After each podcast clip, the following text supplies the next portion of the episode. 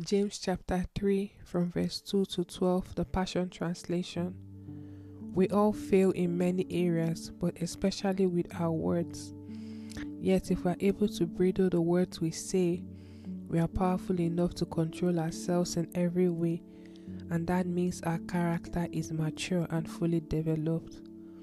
Horses have bits and bridles in their mouths so that we can control and guide their large body and the same with mighty ships. Though they are massive and driven by fierce winds, yes, they are steered by a tiny rudder at the direction of the person at the helm. And so the tongue is a small part of the body, yet it carries great power. Just think of how a small flame can set a huge forest ablaze, and the tongue is a fire. It can be compared to the sum total of wickedness and is the most dangerous part of our human body. It corrupts the human entire body and is a hellish flame. It releases a fire that can burn throughout the course of human existence. For every wild animal on earth, including birds, creeping reptiles, and creatures of the sea and land, have all been overpowered and tamed by humans. But the tongue is not able to be tamed. It is a fickle, or restrained evil that spews out words full of toxic poison. We use our tongue to praise God our Father and then turn around and curse the person who was made in his very image. Out of the same mouth, we pour out words of praise one minute and curses the next. My brother and sisters, this should never be. Would you look for olives hanging on a fig tree or go to pick figs from a grapevine? Is it possible that fresh and bitter water can flow out of the same spring? So neither can a bitter spring produce fresh water. Hello everyone, welcome to the Echo My podcast. It's me. Hi everyone, Dara here. Thank you again for joining me again this week. So this week the, the topic that's on my heart is, you know, something everyone can relate to at some point because we speak every day. Every day, we're always saying something. Throughout our day, we are talking to people. Our, our mouth is always in use, right? And so there is a very important, you know, level of power that is in our words that we say every time. I personally have failed so many times in the words I have spoken. I have said things to people that I cannot take back. That even if I have apologized, it still is never the same. The word has gone out of my mouth, so the damage has been done, and all I can do you know is apologize and hope that the person would forgive and will go past that but sometimes the relationship is already strained and it's never the same and I really like the way the um, verse 2 puts it. It says, We all fail. We all fail. Every single person. There's nobody that, that is perfect you know in the way he or she uses her, her, their speech right? So nobody is perfect. But the thing is that if we are able to control our words if we're able to put our words in control then the bible tells us that our, our character is mature and fully developed. Being able to control the words that you say how you say it when you say it is a great sign of spiritual growth and maturity. And it's something that doesn't just happen. You see that it's something that is developed. It's something that you work on. And you know the way i really like this text is that it uses a lot of examples that we can relate to illustrations using horses that you know so big and massive and showing that those horses are controlled by you know the stops in their mouths that you pull on when you ride on them. And even talking about big ships as well how no matter how massive a, ship is it's still controlled by a very small you know wheel and you can say the same for your car you know. Our car is so big you see big trucks and what is controlling them is a small steering wheel. That's how powerful our mouth is.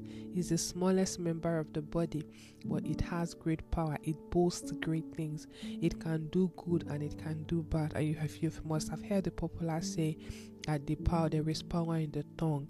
You know there's power of life there's power of death. It depends on how you use them so it doesn't matter, oh, you can't say, oh, the tongue is just a small part of the body. Yes, it is small, but the Bible says it carries great power. the kind of power that it carries is that with little words that can come out of our mouth is you can liken it to setting how a small flame can set a huge forest ablaze and that's so powerful how the tongue is a fire as small as it is is a great fire it can cause good and it can cause you know bad. It depends on how you use it. And if you're able to control your tongue if you're able to watch your tongue watch the things that you say how you say it it's a sign that you are growing spiritually. It's a sign that you're growing spiritually. Of all the big animals on the earth birds reptiles you know beasts on the land and in the sea you see if you watch um discovery channel or all those um, documentaries, you see that they can easily tame those animals no matter how big they are. But the tongue, you can't tame it even if it's so small. It's so powerful. With the same mouth that we use to praise God, we equally use this same mouth to curse someone that God has made in His very image. I was listening to you know, my pastor preach on this, and he made a very powerful illustration of how you know we thank God and we worship God with our mouth and with the same mouth we used to talk down on another person.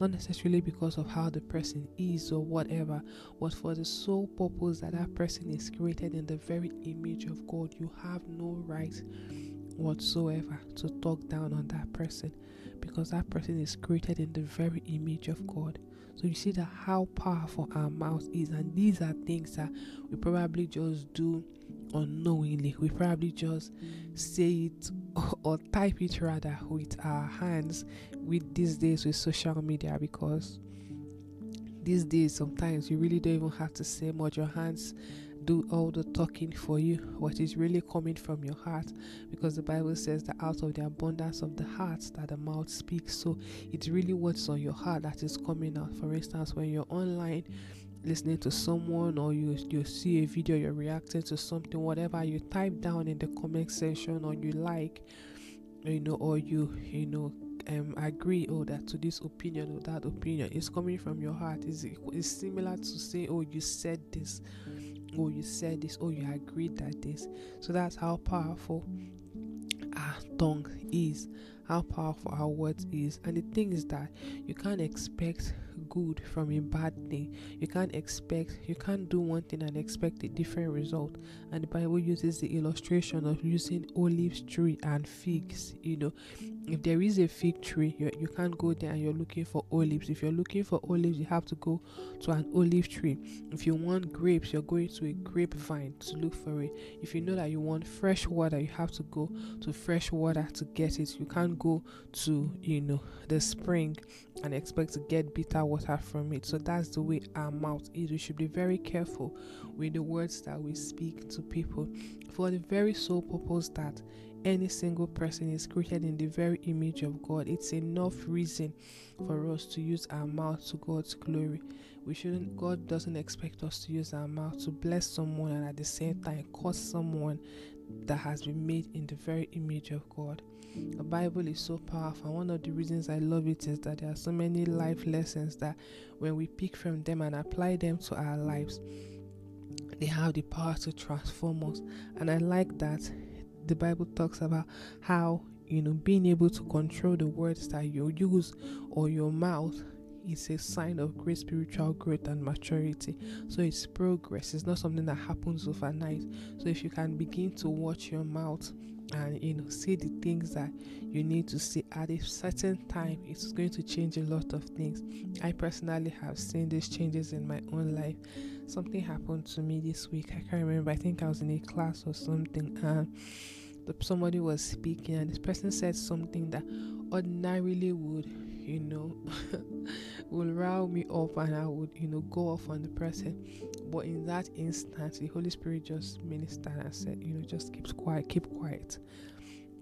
Keep quiet at this time until you're ready to speak calmly about it. And that was what i did. And i and i you know if i had gone off on that person at that time oh my god i would have said things that the person would probably you'll see me in a different light from that day forward. But I'm happy that because of my increasing growing relationship with the Holy Spirit, I'm able to change and you know become a better person. I still make mistakes sometimes. Sometimes I ignore him and I just want to go and just satisfy myself and you know go off on someone or say certain things the way I want to say them. I still make that mistake sometimes, but every day I'm learning that this is the level of life that God expects from me as regards my mouth.